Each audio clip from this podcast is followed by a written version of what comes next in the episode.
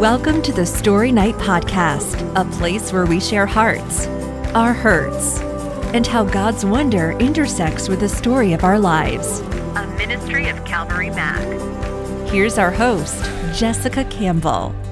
Hi, ladies, and welcome back to the Story Night Podcast. If you've been listening for a while, you know that we have a great connection with a special group at Calvary Mac, the Christian Writing Group. And through that, we've been able to connect with a whole bunch of women who are sharing their stories. And then also with that, maybe a little bit of what they're working on as authors. And tonight, I have another one of those special women. I have Tracy with me. So welcome, Tracy. Thank you so much for being here. And would you introduce yourself to the listeners before we do a full dive into your story.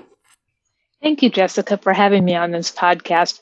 My name is Tracy Heskett, and I currently am a freelance writer, writing a variety of things Bible study materials, and some fiction and nonfiction as well, some assignment work, some pet project work on the side. And I just love being in this place in my life. Well, as we have noted in previous episodes, most of the time, our guests who become authors and who are writing in whatever capacity that may be, so much of that flows out of their own story and, and what they've been through and just sort of how they how they got to this point. So let's rewind the tape and tell us a little bit about where you were born, where how your life started, your early childhood years, and then we'll we'll go from there. Well, I loved what you said about God bringing us into this place, into where we are with our lives. And so just preparing for this, pondering my story was really enlightening because I feel like where I am now is a position of writing and working with God.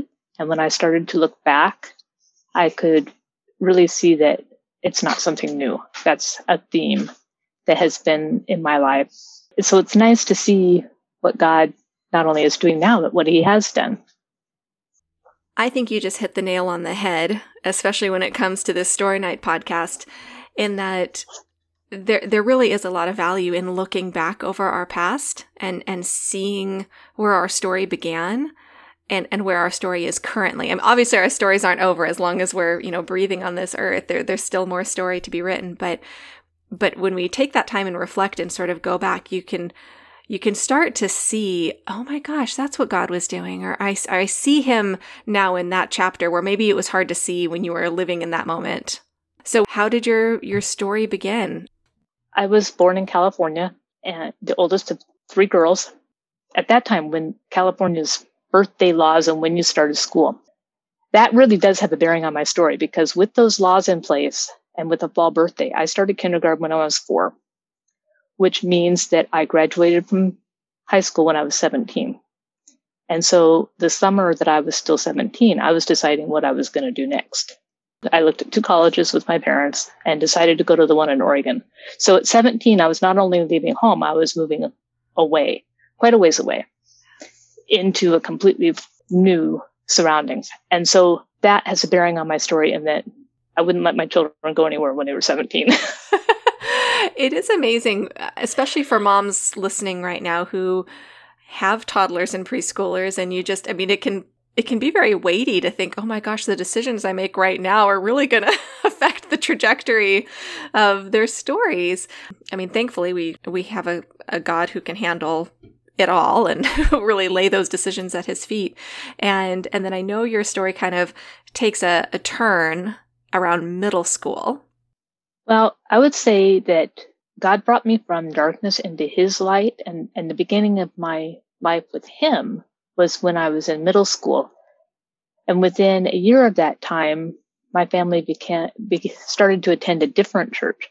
And that's when the Christian life really opened up for me and became a part of not only my life, but a much bigger part of our family's life with doing things in church, being more active in church. And because I'm a writer at heart, even at that young age, because I have already been writing for fun for a couple of years and writing school assignments for a couple of years, a journal was part of that time period where I could be writing what I was learning, what I was experiencing. And so that enthusiasm just continued. You know, when you're in that and, and for some of our younger listeners, when you're in that part of your life where you're high school and college age and everything is so much more so. I, I, there's that's a quote from a book, something ever so much more so. I think that's Homer Price, but that's kind of the way it was, and I think that's the way it is for a lot of us when we first start the Christian life, when you're really excited about it all, and that's kind of where I was, and the journal was capturing that. And so when you were talking about looking back over our lives, we can look back and and kind of recapture some of what we had then. One of my favorite quotes, based on what you said at the very beginning, is that if we want to know what God is going to do tomorrow, we can look at what he did yesterday. And I have really realized the truth of that in the last few years. I love the concept of journaling, and I think there really is so much value in that. However, it looks, it doesn't have to sort of be exactly one way or the other, but it really does help us go back and reflect on the past. And it really reminds us that God has moved mountains before and he can move them again. And he's been by your side before and he'll be by your side again. And so as you were sort of now getting to that point of choosing a college, you mentioned, you know, that you were 17, whereas maybe the average student is 18 and that you had decided to go to Oregon. So let, let's jump into your college life story as Tracy moves to Oregon. Okay. So it was a small private college that I was attending in Oregon. The weather was different. I didn't know anybody there. The weather was rainy, basically. And I was too busy to do as much writing. The English classes that I was taking were kind of above me, but still I was writing through, through all of that. There still is a little bit of writing in there. And in those, fir- in that first year, I did meet the person that I would marry and we were attending a small Christian fellowship group together. At the end of that year, I wanted some Bible. And so I transferred to a small Bible college not too far away. And I was able to do that second year there and continue with taking some Bible classes, taking some music classes. And at the end of that year, I thought, wait, I'm running out of money. I don't want another student loan. but I still wanted to be with the friends that I was meeting in Oregon. So I transferred to a community college to try to get enough credits to finish with something. And this is where I say going young, going, making some of those decisions when we're young. We don't, we're not looking at the long term big picture. We're just at this moment, okay, I want to take some Bible, so I do that. At this moment, I'm running out of money, so I do this. By the end of that third year, I was engaged. And so I went home to prepare for a wedding. We got married. I had, I don't even think I had the two year degree finished. So there's a little bit of hope here for people listening you can always go back to school. I think I did it three or four times. so it's definitely not a linear path. It does not have to be a linear path. It's harder this way, but it can be done.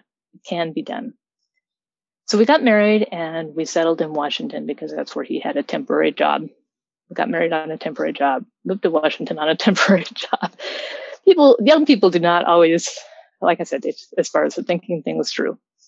And I was able to get some work also and so within a couple of years, I had enough money saved up. I had some kind of a, I knew a little bit more about where we were living and I was able to go back to pick up enough credits and finish a two year degree. Worked a couple more years, had enough money saved up, went back to finish the four year degree. And by then we were starting to think about a family. So after I finished the four year degree, then I worked for another year to save up some money so that we could have a family. And I was willing to try this once.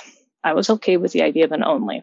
And my husband didn't want an only, but I said, well, we're going to do this one at a time. I mean, we're going to try this once. But God knew that that first child, whichever one was the first, shouldn't be an only child. And I think God knew that I wasn't going to do this again. So he gave me twins. That's why I say I don't know. I don't know which one was first. to this day, I tell them the story and we all get a good laugh. One of them didn't want to be an only, and the other one wanted to be triplets. And they got to be twins.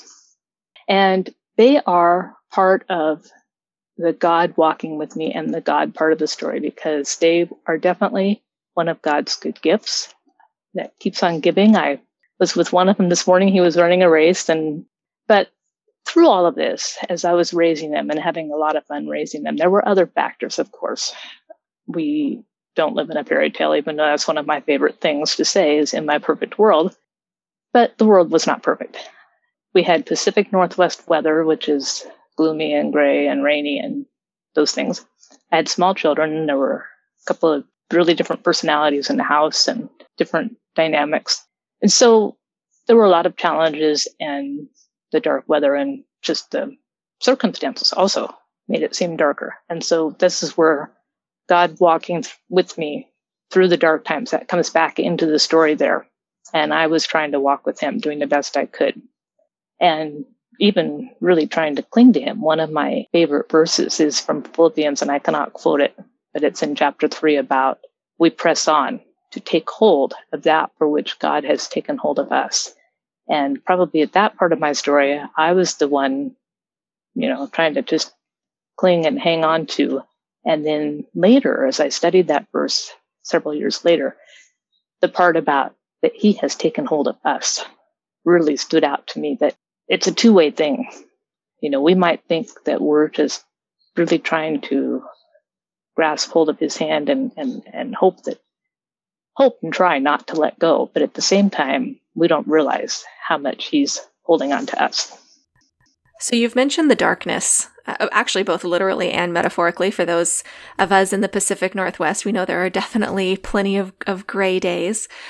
Uh, but but there's also that that metaphorical darkness and uh, just wondering if you can sort of you know share what that looked like for you. I, I know so many listeners have had their own season of darkness and it may look a little different but with the story night podcast we are always sharing these stories that you, you, whatever your darkness is you're not alone and and you may find yourself in in tracy's story. So for you what did that what was that metaphorical darkness going on Uh, it's kind of interesting the way you said that about that we find ourselves walking in darkness or living in darkness. I've had some conversations about that with my son. But in this case, in my case, it was those challenges and the darkness of being in a marriage just wasn't working, that we were going different directions. And some listeners might really identify with this. I've also talked with a friend about this, that we have these perceptions especially as Christians, if this is the way it's supposed to be and this is the way it's supposed to look. And when it doesn't, that's a hard path to walk. And so that's what I was referring to. And in the process of walking through those difficulties and those challenges and a marriage that wasn't working, we did not put it back together. so I became a single non custodial mom through that process and the choices that each person made then the, the court's choice for us was that I had boys 30% of the time. That's a really tough place to be as a mom. And that first year, I could only find substitute work teaching. By then, I had gone back to school again and gotten a teaching credential. So it was temporary, insufficient work. I was living month to month in the red. And it took 200 job applications before I found permanent work. And I thought with a teaching credential in hand that my work would be full time teaching in a public school classroom. I had it in my head, a third grade classroom, you know, this perfect picture. And we don't live a fairy tale life. But God provides a different kind of a castle. He gave me a teaching job in a private Christian school that was not in my hometown. I had a little commute and it was a place to heal and grow. And so through that time, he walked with me by providing the job, providing the income, providing healing, growth. And the really cool part about this story is that even though that's a tough place to be as a mom, there were only a couple of years that that was a really tough place to be as a mom. And that's more of the story. But where I am now and the relationship that I have with my boys now, my friends look on and say, wow, it's just amazing just amazing. And you just have an unbelievable relationship. So to get from there to where I am now, after being single for a few years, I did remarry. And the person that I remarried is a professional negotiator by trade. So you can imagine he stepped into this situation and held out an olive branch. He held out an olive branch to my ex. He negotiated twins in the back seat when we were on family trips. and he would negotiate through conversations and and he still is holding out olive branches even now that the boys are married and making sure that everyone in the family is at peace as much as possible. That verse from Romans, as much as possible, live at peace with all men and children and in laws and outlaws and exes and all those people. And so he has really been an example for us how to do that. And also during this time period, the last several years, then I've in conversations with the boys because as they got older, they had questions. Why did this happen? What happened? Tell us more of this story. And so we've had plenty of opportunities to talk about. There's two sides to the story. And so some of the details I've not shared with them, some I have shared with them if the situation or the circumstances have seemed right. But for them to look at different households, even when they were in high school, I told them this. I said, you're living one way at one house and you're living a different way at another house and you're going to your friends' houses and you're seeing another way of living. Look at all of them, observe and decide how you want your life to live. How do you want to live? And we still have those conversations. One of these days, those conversations are going to be a book of mom lectures because we numbered them. We'd say, oh, this must be lecture number 600. So I'm really hoping that someday the mom lecture book will come, will come about. I, I do too. I mean, and you're an author. That that's a perfect uh, next project at some point. I hope that listeners hear some hope in all of this because I, I can just imagine how many moms may have had something similar where they find themselves with less than 100% custody of their kids. And, and for a variety of different reasons and a variety of different feelings. I mean, that, that story can be written so many different ways, but to just sort of find yourself in that place where likely most women don't expect to get there. That's not what you sort of had planned. That wasn't really how you you saw motherhood going. And then all of a sudden you're facing this and you're facing the court and and maybe maybe it's just maybe it's unjust. But are, now this is your reality. And gosh what a gift to know that even with 30% the the relationship you were able to keep and now have with your boys it's just sort of like God can always fill in fill in the rest. You can say, "Oh look, God, all I'm getting is 30%. What can you do with that?" If I if I dedicate that to you, what can you do with this? It's not 100%, it's 30%, but I need you to multiply it and bless it. And he does. The one thing the court did give that I had was the permission to have daily phone calls. So I took advantage of that at that at that moment in their lives when they were younger those daily phone calls were huge. And then as they got older and during the time frame that all of this was happening, technology was just, it was changing almost yearly. So I used whatever I had phone calls, cell phones, email for a while, text for a while, personal visits if they were in college, taking a pizza half baked and we finished baking it when we got at the other end. I used anything depending on what they were using that year. If the kids were into email that year because that's what their friends were doing, or if they were into Facebook when they were college, I guess was when they were doing Facebook. Now they do more text. So now we do text. And I'm always in conversation with them about which method is best for you now. And so if it changes, two years ago, email was best. Now they say, no, mom, text is best. So I'm just doing whatever works for them.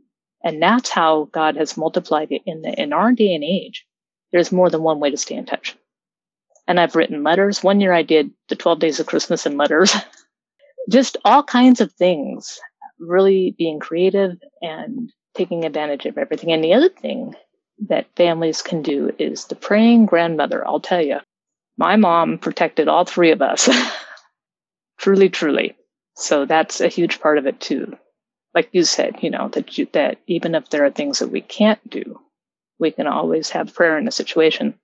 And so coming back to God walking with me through all of this and, and then being remarried, another thing that happened in that situation was that because I was working and had a, had that permanent job, then at some point I was able to also go back to school again.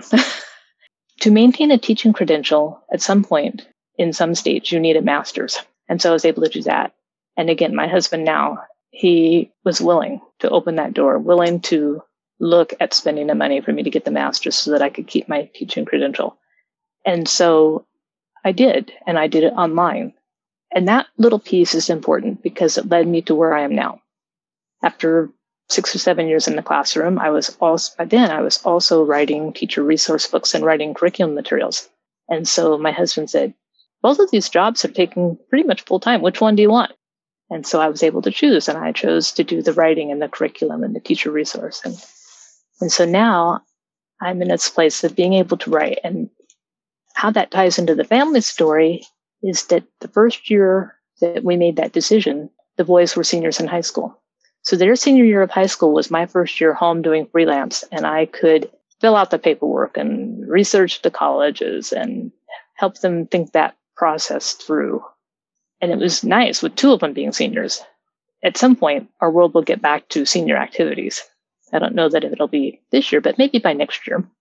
And parents will be in that position of there's just a lot of things that need to be done in that senior year. And the fact that I had a more flexible schedule and was able to do that with the boys, I think that really helped. And then coming back to the good that comes out of some of these situations. When we moved them into a college dorm room, they had four parents moving them in. And that was a testimony after, you know, that was the one of the results of the olive branch. So a couple of the kids were like, Who are all these grown ups? And the boy said, They're all my parents. And all their parents were getting along. So that was a wonderful thing. And there's just been little things like that that have continued. And three years ago, all the parents were there for the birth of the first grandchild. That was before COVID, obviously, where you could have a waiting room full of relatives. Those days are gone. Well, let me ask something just sort of very practically because because it is such a common story where there's a divorce, there's a kid, you're you know, you're raising kids, there's they have two sets of parents. It's it's so so so common and I I can imagine some people are listening going, "Well, that sounds great. That sounds like a nice little fairy tale. Uh, my life is not like that." And I I know that didn't change for you overnight. But if anyone is listening going, is there anything I can do practically to start moving our family in that direction so that the day that the first grandchild is born or the day that there's a big event or something that everybody can be together and it's it's peaceful and it's and it's civil and it's it's just good i think we do a lot of setting things aside in the best interest of the children and then when you get home, if you have to vent or if you have to, you know, in your own four walls, I think I think there's some of that that goes on. And and also, I mentioned my current husband. He just has some real negotiating skills. And so during that time period, when before the boys got married and left home, during that time period, as we were kind of rebuilding, like you're talking about, and doing some things peacefully, we even did a couple of holiday dinners, a Christmas and an Easter. And again, it was we think this would be good for the kids. We think we can do this. And they would be short time periods. I think probably we had a lot of different vehicles where there was always the freedom to, or we would set it up ahead of time. Okay, we're going to come for a couple of hours or something. I think we never tried to have it be something bigger or perfect or more than was reasonable or realistic. I, I think the realistic expectations and going into it with the idea of the kids and the peace, or, or like you said, trying to have peace I think the verse you referenced earlier about, you know, whenever it's possible, live at peace with everybody is so applicable. And I, and I just love that it says when possible. I think we forget that sometimes and we think, oh my gosh, I'm supposed to be perfectly peaceful at all times. And if I'm not, I'm failing as a Christian. And we, we kind of hold ourselves to this standard. So Tracy, God has definitely provided and, and walked you you through so much and just kind of wanted to, to sort of circle back to that and what he did in your story and, and your relationship with him through it all from the darkness to having light again and in and out of all of the metaphorical cloudy days and sunny days. And I think you, yes, you said it, that the idea of walking with him and also a word that has come out in our conversation today is that idea of God providing. And it might not always look the way we think it's going to look. And sometimes to see the provision, we look back to say, okay, what did he do last year? What can I expect that he will do this year? And the piece where that has really been applied in my life is this financial and working as a freelance author where there is not a steady paycheck, not a steady income. And so some years when I, even this year, I look out there and I think, in January, I look out and I say, okay, how much am I going to work this year? I look at last year and I look at the year before and I look at the year before that. I've been doing this now freelance only as, and as an author, people say, oh, what's your day job? Well, my day job is to write. My day job is an author and that's just a wonderful place to be. And I've been doing that now for probably 14 years, which is a long time to have money fall from the sky, so to speak. But part of that process is that, and anybody can do this, even if their job is at the grocery store or whatever they're, even just with your children, just raising your children, but whatever it is, that in the morning, one of my part of my devotions would be okay. And I would ask God to give me the words to walk, to literally walk down the hall with me to write. And we were not writing Christian things when I was doing education writing. Writing teacher resource books, working for national education companies where you're not allowed to say the word God. This is, we're talking public education. And I'll tell you what, God wrote that grammar book. I didn't. So if you think God's not interested in your grocery bill, he probably is.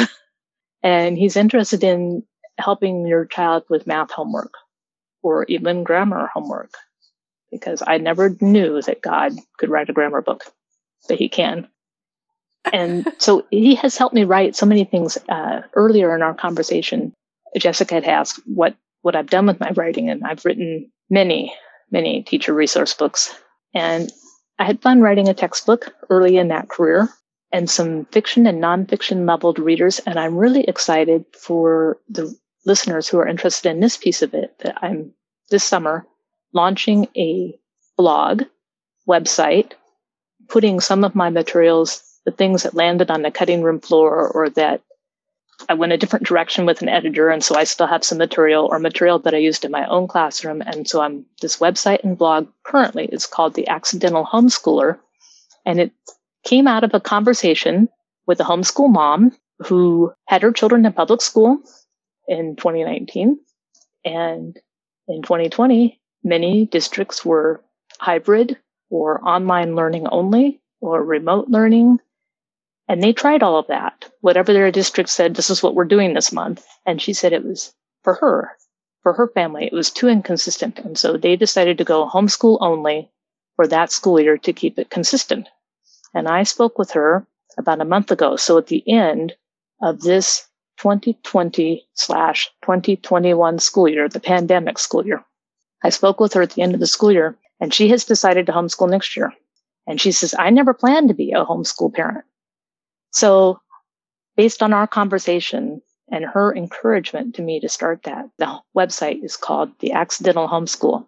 So if you're interested in some of the kinds of things that I've been doing, that's where you can find it. Also, I have another website, but they both are just Tracy Heskett tracyheskett.com or tracyheskett.org. And they will point to each other. One is a homeschool site. The other one is a site for other writing that I'm trying to do that's a little bit more Christian based. I'm working on a project about active rest. How do we rest even with our daily lives? And that website has a blog that currently we're, I'm just kind of writing my way through Luke and listening to what does Jesus say. And a lot of the posts simply say, what did Jesus say? And we just look really quickly. These posts are maybe 600 words long. We look really quickly at what did Jesus say in that passage? What were his words? And on that site, there's a tab for my first novel that's coming out at the end of this summer, which is not related to any of this other stuff. It's historical fiction. so I'm just one of those people that has about 100 interests, and I try to do them all. So for the listeners and the moms out there who say, How do I do all of this? There aren't any great, quick, easy answers to that, except that it's okay to keep trying. And I might do something for an hour a day and do something else for 20 minutes a day, and where I'm kind of keeping my hand in everything that I want to be doing. So, one of the things that I've done this past year to balance the pandemic news and political news and the all that other stuff. I, it just got to be too much, and I needed something else, a balance. So the balance is that I've been reading Randy Alcorn's book, which is titled Heaven, and it's a very academic 450 page book. But the chapters are short, so I could read a little section each night. And how that book fits into my story is that I said that I have all these things that I like to do and all these opportunities and all these directions that I could go. And it's not that any one of them is right or wrong. It's just all these things. And I think we all have that before us that we look at it. What might God do or what direction might I go? And you see all these different directions. And the exciting thing that that book has shown me is that we're not going to run out of time. If we have that hope of heaven and that hope of eternity, those things that we do with God, the things that we do as part of our worship to Him and part of our relationship with Him, we've got all kinds of time to do it because we'll just keep doing it. And that's what I really appreciate about that book because I had never thought of that before. That the things that we're doing with God, we will continue to, to be able to do those things. So it's even more exciting to have lots of hobbies and things that I like to do. And the thing that I'm enjoying about the blog as we go through Luke and that's another part that I really enjoy in the here and the now. And that is even just a short little Bible study or Bible reading like that. I love it when God sheds his light on his word. And so there we are back to the light and the darkness again. And I think that's the difference between people who are maybe just starting to investigate what does it mean to be a Christian, just starting to think about is this direction that I want to go in my life, or just beginning to seek God and people who are where we are, having walked with Him for a while. And the difference is right at the beginning, you think, I don't know if I can understand the Bible. I don't know if it's going to make any sense. And if we ask Him, He will show us. And just literally, it's like, it's like somebody reading over your shoulder with a flashlight. And you say, Oh, I, I never saw this before. So that, that part's really exciting to be able to just have him speak to us from his word, have him answer things from his word. And in conversations with the boys, even that comes up. They'll ask me questions. And I know for a while when they were in high school, I didn't know what to say, but some verse would come to mind. And I could just put that into the conversation and have that be part of it that, okay, here's God's answer. Or here's what God thinks about this or whatever. It's not necessarily, sometimes there's answers and sometimes there's not. Like I said, sometimes all these options before us. None of them, it's not like one option is right and one is wrong. A or B. Do I buy the blue car or the brown car? God's answer might be Q, get a bicycle. So we have a lot of really fun conversations like that. Absolutely. You definitely hit the nail on the head with how often we limit the options to two or three that we're just wrestling with. Like you said, door A or B? Well, no, Z. Okay. but just being able to tune into that and listen. And we don't have to have all of the answers. He does, and it's and it's a privilege and honor that we can ask him for that. As we wrap up, that is something I was hoping that you would do for our listeners, just sort of uh, praying on their behalf for women who really identify whether they're like you and that they're a writer or that they're like you and that they have just a million different interests or maybe have had a, a similar chapter in their story as to your story, that life took an unexpected turn or a marriage ended or now they're trying to figure out how to how to raise kids and navigate that with split custody and just sort of what does that look like and how do you get through that or having a second marriage and then a sort of a new chapter in your life. But for all those women, would love to have you you pray over them that God would shine that flashlight into whatever darkness they may be living through right now. Lord, we thank you for your willingness to walk with us through the dark times. And we thank you for your flashlight. I used it just a couple weeks ago. We thank you for the ability to come before you and ask you for guidance and for wisdom, even if we don't understand your answers, just knowing that you care about all the little details in our life. You care about math homework and grammar and broken cars and all the things that I've seen in my life and things that these people have also seen. And so we just pray that you would encourage the listeners with the hope that you are there, that you see them, you hear them, and you are there. And we thank you for all of your goodness to us. Amen. Amen. Thank you, Tracy. Thank you for joining us. Thank you for sharing a little of your story and just some more about your writing. And ladies, as always, we'll have the links in the episode notes so that you can log on to those if you found yourself as an accidental homeschool mom as well, or if you're interested in, in checking out Luke or, or maybe just finding this novel when it comes out, if you'd like to purchase that um, and read into that as well. So thank you again, Tracy. And thank you, Sandra, for leading the Christian Writers Group and sending us all of these lovely authors to join us on the podcast. And thank you, ladies who are listening, for tuning in. And we hope you are blessed and that you join us again next time for our next story. Good night, y'all. The Story Night Podcast, a ministry of Calvary Mac. For more women's stories, visit calvarymac.com slash women.